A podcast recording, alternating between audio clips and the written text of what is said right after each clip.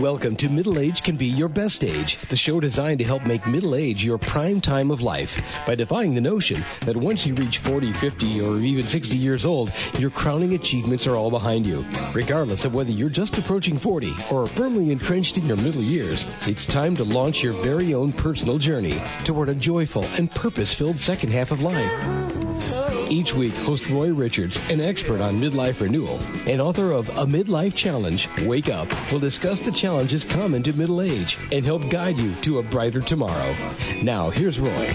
Well, at middle age, do you sometimes feel lost, afraid, or angry, maybe at yourself or at someone else?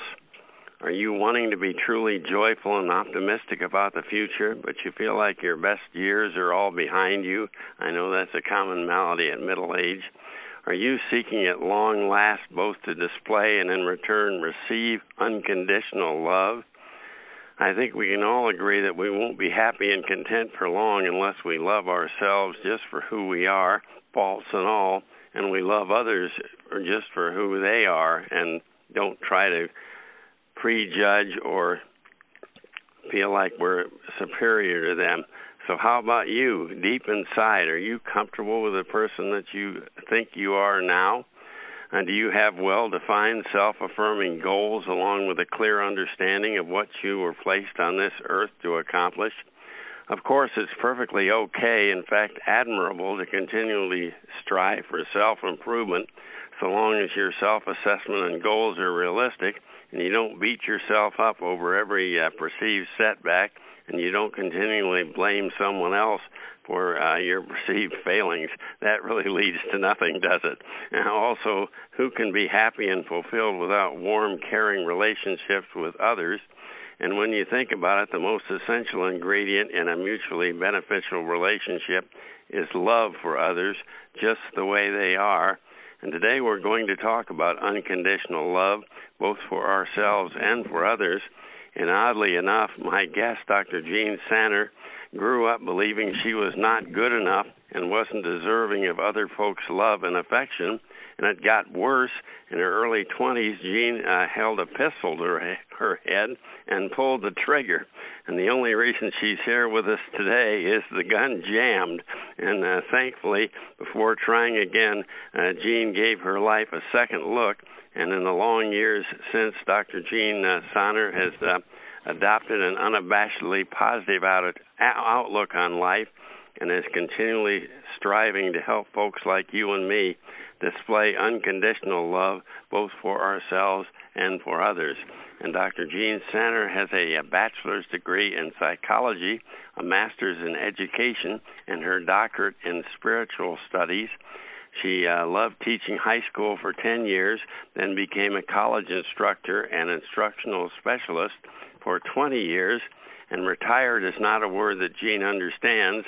Since 2005, she's been extremely active in her community as a speaker, facilitator, stage actor, director, coach, and teacher, and she's founder and president of Students for Unconditional Love. That's uh, S O U L. I love that.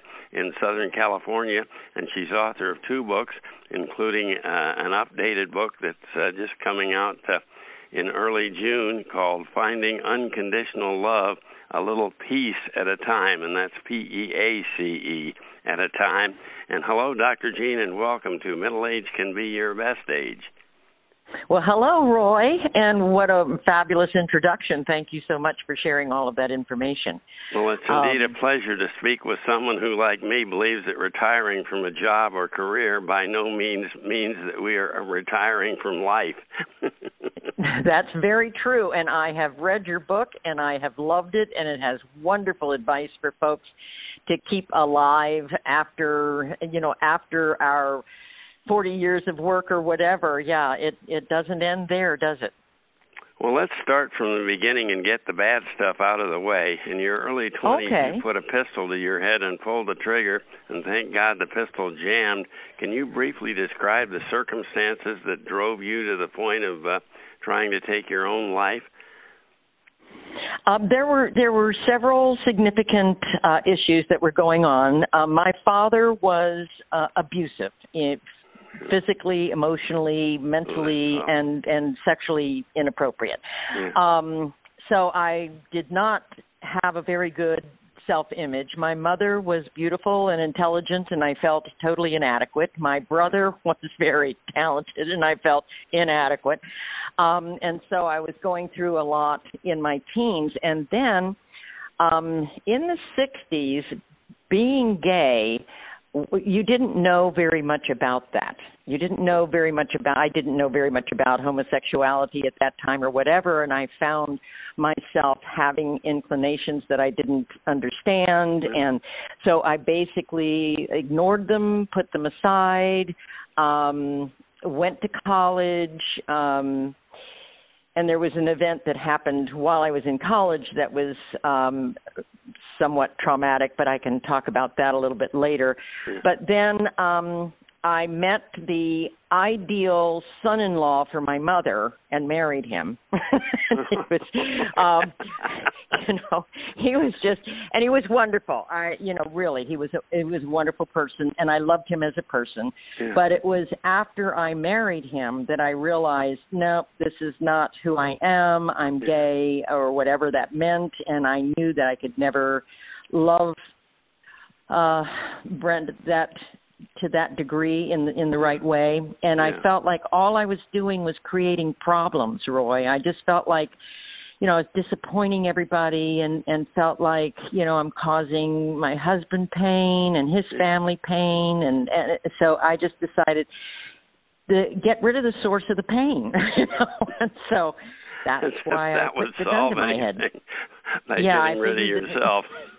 yeah, getting rid of myself. Well, if I'm the source of the pain, let's let's get rid of that. But I, you know, it's that was obviously you know uh, a bit off, so to speak. But but that's where I was, and I had no self worth, and not only no self worth, I saw myself as a detriment rather than an asset. Well, what a, And so uh, that was where I was. Misunderstanding to have. I mean, I've I've heard of uh, people that were down on themselves, but to uh, consider a wonderful person like you are as a detriment to everyone else is uh, really hard to believe. But uh, well, a number of our listeners have teenage sons and daughters, and as you know, teen suicides are at an all-time high.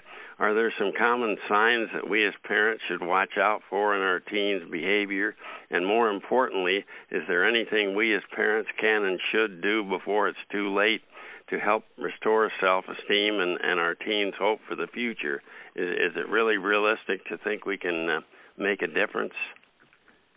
Yes, it is realistic to think you can make a difference. And I think the key would be to sit the children down and say, you know, uh, you know, I've heard a lot of teenagers having problems and committing suicide and I need to know where you are and just have a sit down adult tell them I want to have an adult conversation with you about where you are and how how you're doing.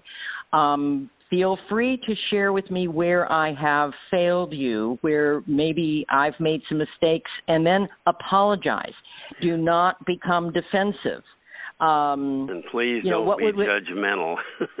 Right and don't be judgmental and and and a lot of times the teenagers that are committing suicide are finding themselves gay and they don't know how to present that to their parents particularly if their parents are very involved in a church that looks down on homosexuality Yeah, there's so they're trapped judgment you know of uh, what's right Yeah. and what's wrong. It's just so counterproductive.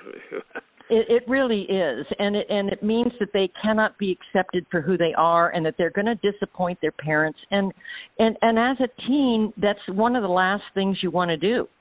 Um, is is disappoint your folks. So there have to be some, and if anybody has uh, problems with thinking about having this conversation, then I hope that they seek counseling first, the parents do, to find Yeah. out what is the best way to approach this and what should I be prepared for and how do I avoid being defensive and how do I provide support but still do not relinquish my own personal beliefs. And that's the trick. You know, you don't you don't have to change yourself, but we hopefully will embrace every one of God's children for who they are. And the Um, worst thing and you so- can do is somehow uh, encourage some uh, treat your uh, son or daughter as different and um, like they're somehow offending you and the fact that they're gay or whatever is an that's insult right. to you and um, as a parent because that's that's the worst thing. It's not about you; it's about the the child. That's exactly right. Yeah, and they're not an embarrassment, and they're not a whatever.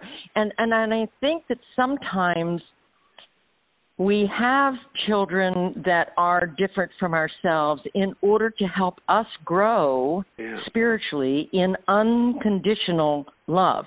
No conditions. Uh, you know, um, and and so if we're challenged with that, then then our unconditional love muscles uh, develop. Yeah. So, um, but if, as far as the teenagers are concerned, and, and as far as finding signs and symptoms, okay, now this is this is very important. Most people, I don't think anyone actually would have known that I was at the point of suicide Oh. because I covered it up very well. Huh. Okay. And then Uh, after the the, fact, thing- you feel guilty that you didn't pick up on it when the person was still alive. I know that's a, a Yes, common. and uh, this is unfortunate because we don't nor- normal people do not think or look through the lens of suicide. So they will not see the signs. They're on a different road than the than the person who's on the road of suicide. Yeah. So the signs now when they've done it and you look back, oh I should have seen that. I should No, you shouldn't have seen that. You Yeah. were on a different road. So i the worst thing that we can do to ourselves is blame ourselves. There are many, many facets to a person's decision to commit suicide. No one person, no one event can cause a, an individual to get to that point and to actually pull the trigger. Yeah. Um, you might get to the point and and you know take some pills and then throw up, you know, and then you realize where you are. But but I'm hoping that no one goes back and blames themselves for not seeing the signs because you wouldn't. Through normal eyes you would not be picking up on these these uh behaviors or whatever as potential signposts for suicide. So you know that would be very important not to not to go there Okay, well, uh, enough of the tough stuff. Let's move on to Okay. recovery. Uh, when years Okay. ago that pistol jammed, what inspired you to try again instead, uh, not to try again, instead to uh, challenge that false belief that you weren't good enough? How in the world were you able to launch transition from desperate young adult to the empathetic, bubbly personality you are today? And uh, who did you turn to for help? And uh, uh, how did how did it occur that uh, that wonderful transition? Actually my mentor was jesus Hmm. That's not a Um, bad in one my- to have.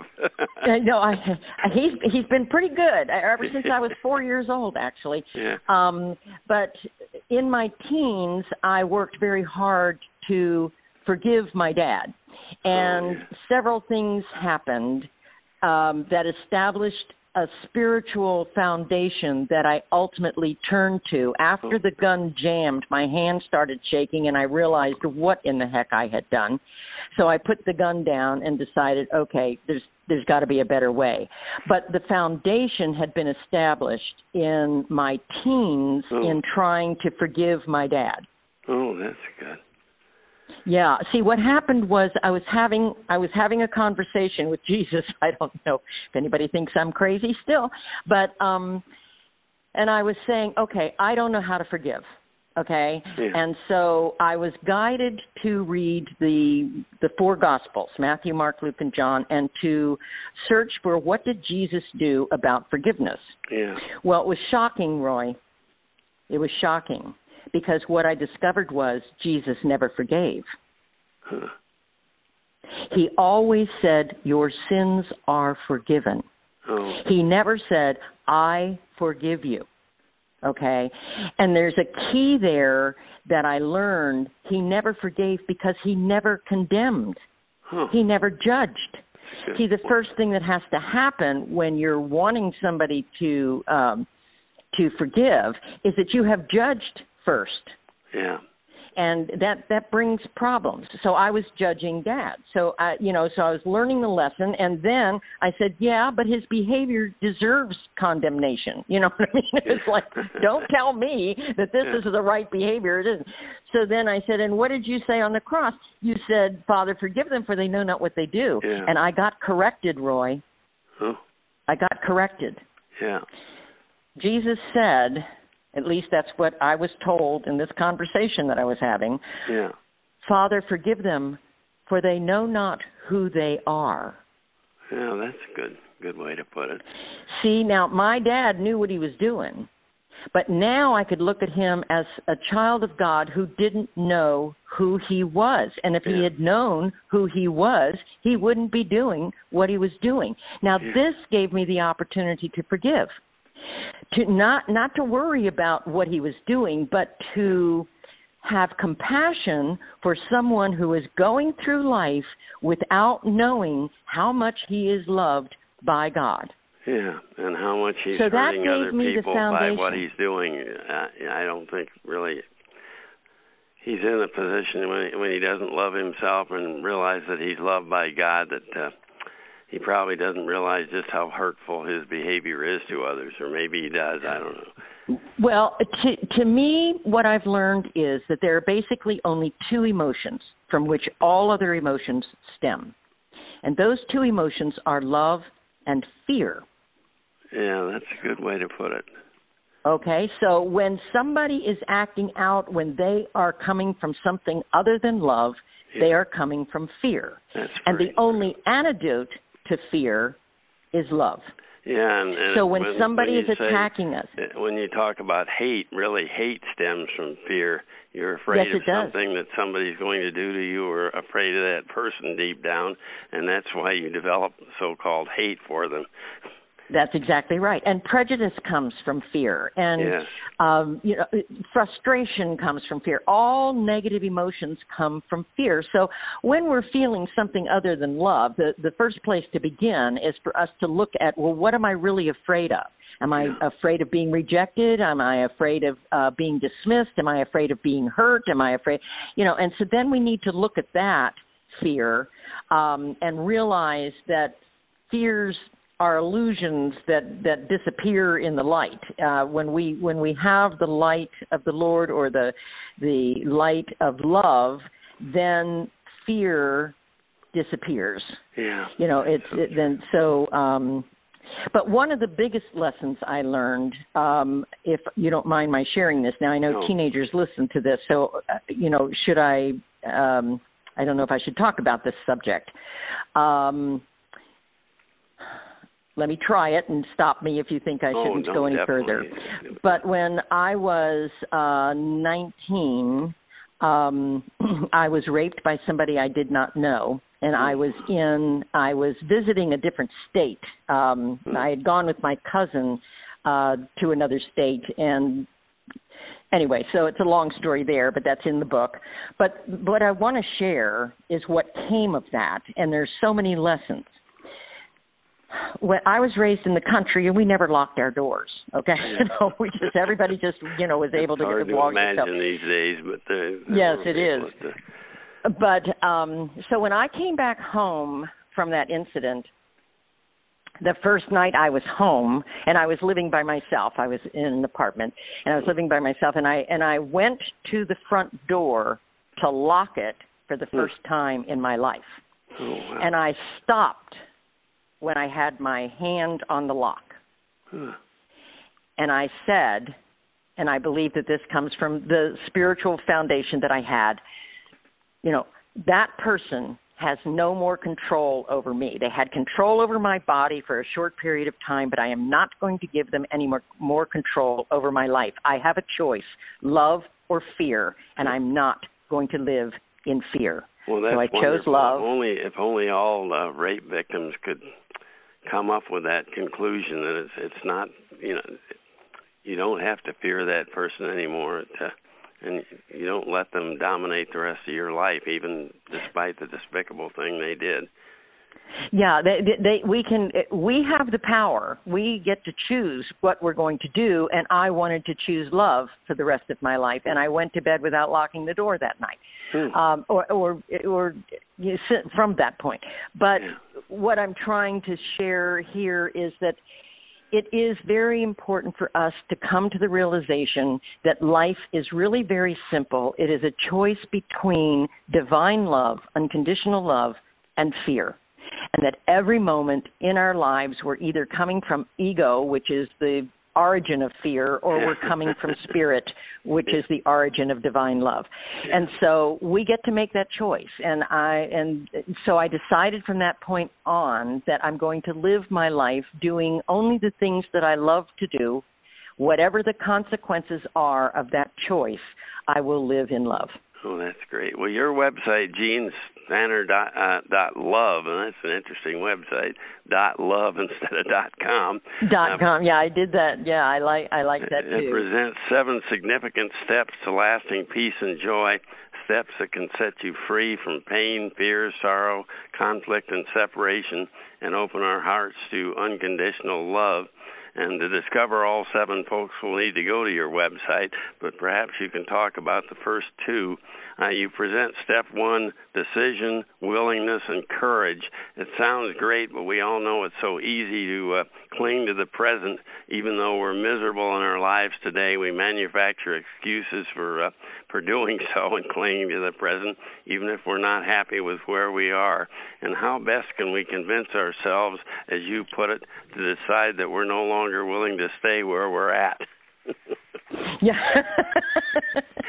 um, well, I, when they go to the website, they'll see when they get to this step, they'll see a picture, which mm. is absolutely delightful to me. I just, I, I have to giggle every time I see this picture, and it's it's a bunch of ducks, and yeah. they're very up high on uh, some ledge, and it's obviously over the water.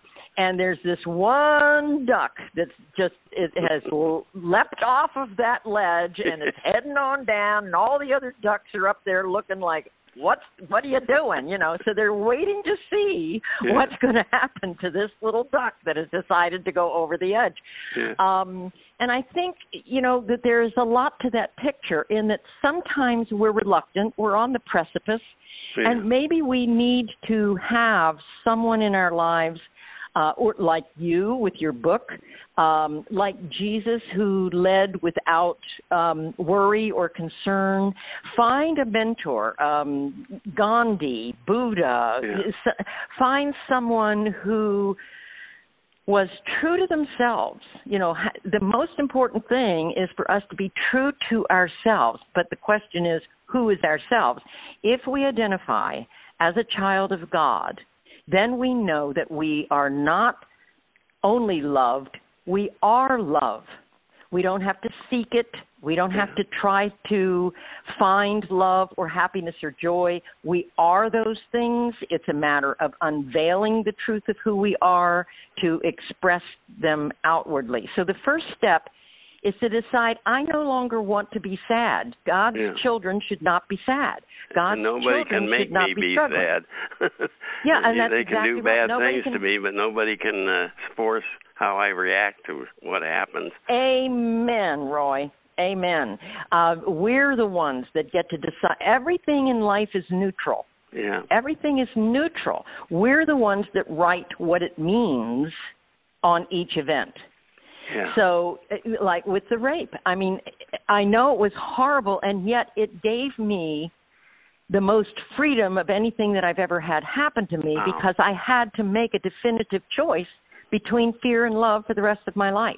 Yeah. So I wish I could have learned that lesson a different way, but the fact is, I learned the lesson. No, and that's, that's I have lived a, a life of joy since a so, few moments of pain and a lifetime of uh, joy is is in hindsight almost worthwhile even though no one obviously wants to go through a rape or a, an awful no but like that's that. a good title for a book roy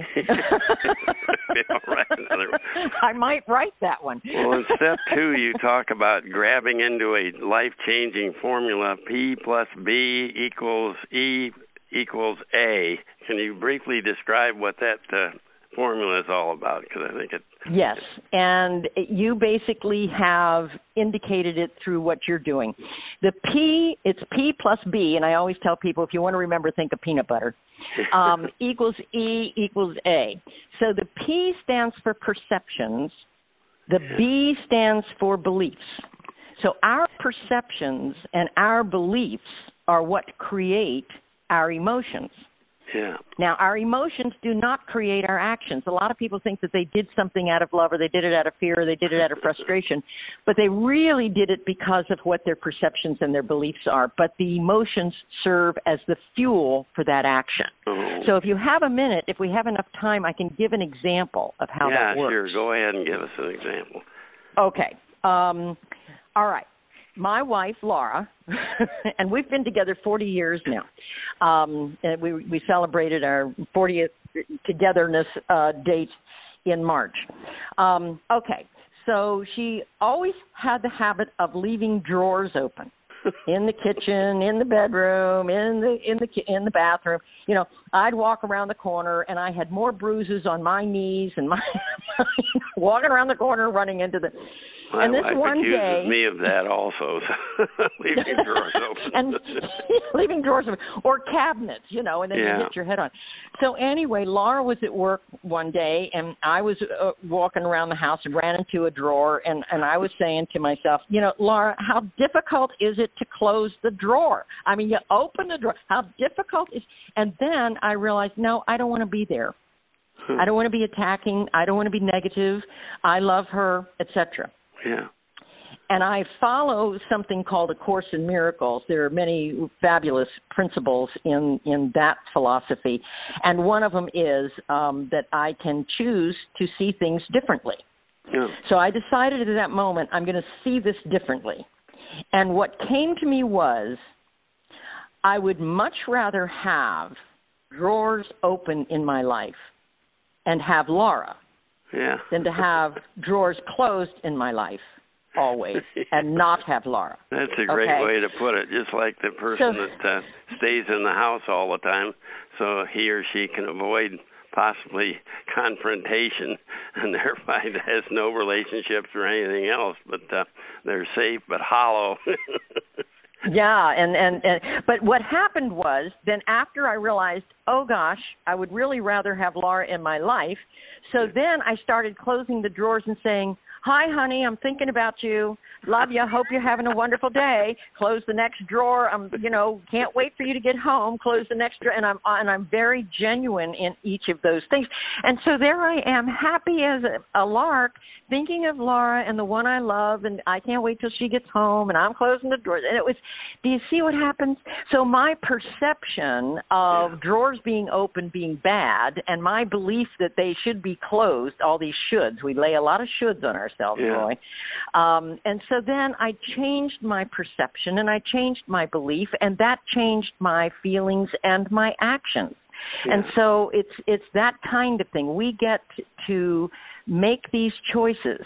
So um, that that's how the formula works. Uh, yeah, and what a difference plus beliefs equals emotions. generating all that anger, which really accomplishes nothing because Laura wasn't even there at the time. And No, she wasn't there. She- if, if she was, and you got into a big fight over it. Instead, you're you're generating the, the feeling of love and the uh, of And the joy. appreciation for who she is, and uh, and, and translating that to positive Yeah. purposes. So then I enjoyed I enjoyed uh, closing the drawers, and then we finally got drawers that close by themselves. You know, you just touch them, and they. Now we have no problems whatsoever. That was the real solution. Well, let's talk a bit about your uh, brand new updated book, Finding Unconditional Love, a little piece at a time. Uh, who should read your book, and uh, who will benefit most from reading it?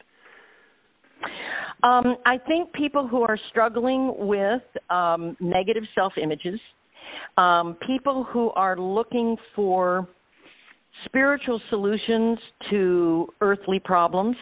Yeah. Okay, um, it is a spiritually based book because it is my spiritual journey from self hatred to self love and unconditional love for others as well. You went a heck of a Um, lot longer uh, way further journey than uh, most people do when you went from the brink of suicide to the wonderful person you are today. It's a it's a heck of a long journey.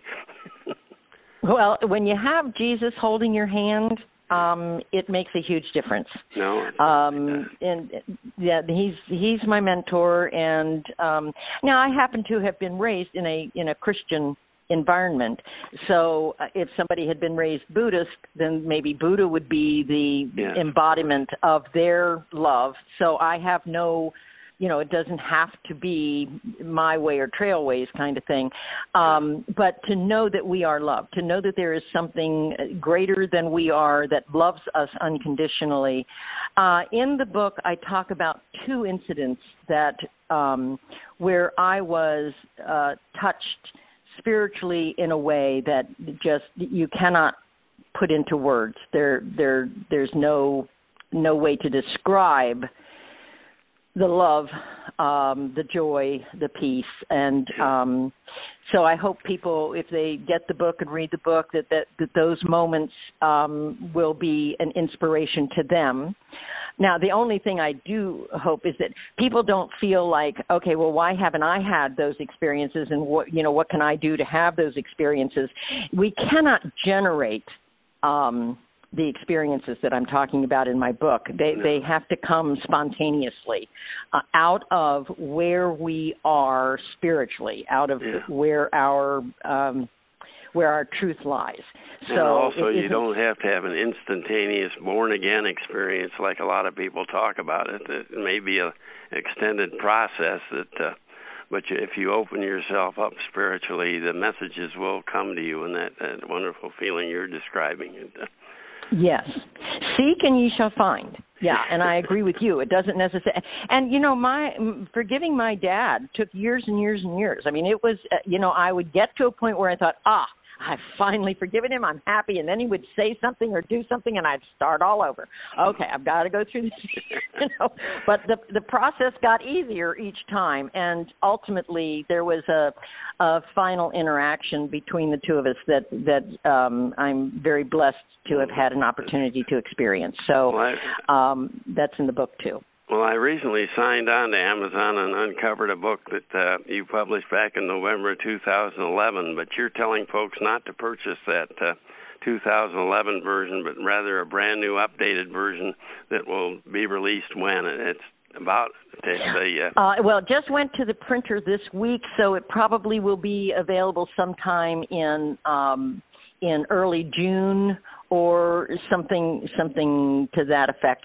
I'm going to be putting it on my I'll put something on my website. There is a particular day that I want to to have as a launch date Uh-huh. where I'm hoping that people will purchase the book on that particular date Yeah. and I'm going to put that date on my website which again is Jeanne Sanner and my name is spelled J E A N N E and the last name is just like Sinner, only the second letter is an A. S A N N E R. So it's Jeanne Sanner dot love. And I will have a date on there, um, probably June 8th or June 17th or something Oh. like that. And I'm hoping that that will be the launch date. And if people are interested in purchasing the book, they'll get the newest version on that date. Yeah. And that would be uh, a, a wonderful day for me. In the meantime, I highly recommend you go to Jean's uh, website because she's got a lot of wonderful information right there. That uh, even some downloading, uh, some material will be downloaded that uh, will be of great benefit. But then you can also keep up with uh, when that book will be released. And in conclusion, hey folks, sit back and uh, close your eyes for a minute and imagine the new you. As Jean puts it, I can now say that I know there is peace that passes all understanding. I can now say that I know there is such a thing as unconditional love, both as a gift I can give to others and as a gift I can receive, and a gift we can receive from the Holy uh, Spirit, the universal presence, and if you're a Christian, obviously from Jesus Christ. And I can now say that I know the joy so deep and sorrow so diminished and I can now say that I know what real freedom is, and best of all, I genuinely want everyone else to experience what I have, and when, uh, that's really the true sign of uh, having uh, turned over a new leaf is when you want the same for others that you have for yourself, because no one really res- uh, renews in a vacuum. And to achieve this peace of mind, I highly recommend you uh, preview and purchase uh, Jean Sanner's uh, updated book when it's available, and go to her website in the meantime. And uh, thanks again, Jean, and uh, for joining us, and, and best of success on this new book. I think it's something that everyone should read. Well, God bless you, Roy. Thank you very much for having me on, and uh, I really enjoyed this conversation. God bless. Take care. Thank you. Wow, that was one inspiring interview. Jean Sanner is a remarkable lady who, with God's help, has turned her life around from attempted suicide in her 20s to today's unconditional love for herself and for others. And I also greatly admire Jean's message of tolerance for those whose belief systems may be different from that of our own. Isn't it wonderful when everyone respects everyone else and all this petty squabbling is uh, thing is something of the past. And during the interview, Jean had some very f- kind words to say about my book, A Midlife Challenge Wake Up by Roy C. Richards. So let me take a few moments to tell you a little more about it uh, so you know a little more about my book. First of all, the book's subtitle describes it well Renewal for Men and Women in Their 30s, 40s, 50s, and beyond. And believe it or not, our middle years should be our very best years ever. How about you? Are you enjoying your life at midstream? I certainly hope you are. In contrast, are your middle years far less joyful and fulfilling than you had expected and intended them to be? Are you among the millions over age 40 who are burdened down by that, those twin demons, unfulfilled dreams, and diminished expectations? Maybe uh, with an irrational uh, fear of tomorrow, a dead end career, uh, troubled relationships, maybe even a broken marriage, or simply an uninspiring, same old, same old daily routine and an attitude that goes with it. No, you are not destined to live out the second half of life in these, at worst, traumatic and at best, uninspiring circumstances. In fact, my book is written precisely for you to restore the joy of daily living, reestablish positive expectations to your life, and a spirit of adventure. You know, almost by accident, a few years back, I awakened from 30 years of what I now called sleepwalking through life, and you can too. A positive realization dawned. Persons like me in the middle of life need not abandon our dreams for a joyful, fulfilling, and prosperous second half of life precisely on our own terms. Of course, first we need to define clearly what our own terms are what we really want out of life. Instead, for most of us, middle age is an ideal turning point, a point in time to reassess the present, where we are today, creatively map, map out our future, uh, where we really want to be uh, and where we want to end up, and how we can enjoy every step of the journey to get there. Because obviously, we don't want to just go to sleep and wake up when we're 90 years old. Let's enjoy the journey while we're going there. Uh, how can we take control of our own life's direction. That's probably the most important point because who would you rather have control of your life than you yourself? Aren't you the most qualified uh, to manage your own life? And unlike me, you need not wait 30 years to wake up to life. Oh, sure, over those 30 years, I experienced some great times and made good money, made a number of good friends, but I never really felt like I was in control. And you need not suffer from years of discomfort or count upon a once in lifetime uh, chance good fortune, often which does not come true you know, over 18 chapters, I lay out a comprehensive renewal blueprint. It includes 21 self help exercises, which I strongly encourage you to complete if you want to get the maximum benefit out of the book. And all these exercises will help you overcome obstacles and reinvigorate your life at midstream. And my book will inspire any middle aged woman or man who is earnestly committed to restoring positive emotions, challenging new personal frontiers, and re entering life's purposeful mainstream beginning this very day. Get back on the train, get out of bed. It's time for midlife renewal. And you can buy my book at uh, Amazon.com, BarnesandNoble.com, or on our website, MiddleAgeRenewal.com. Once again, that title, A Midlife a midlife challenge, Wake Up, by a good old me, Roy C. Richards. And I trust you will preview and purchase my book because it's written just for you. And that's our program for today. Thanks a million for joining us. And I trust you'll tune in again next week for Middle Age Can Be Your Best Age. You've been listening to Middle Age Can Be Your Best Age, hosted by Roy Richards, an expert on midlife renewal and author of both A Midlife Challenge, Wake Up, and Wake Up, Captain and Crew, Restart Your Engines. You can learn more about Roy and his middle age renewal training system by visiting his website, middleagerenewal.com.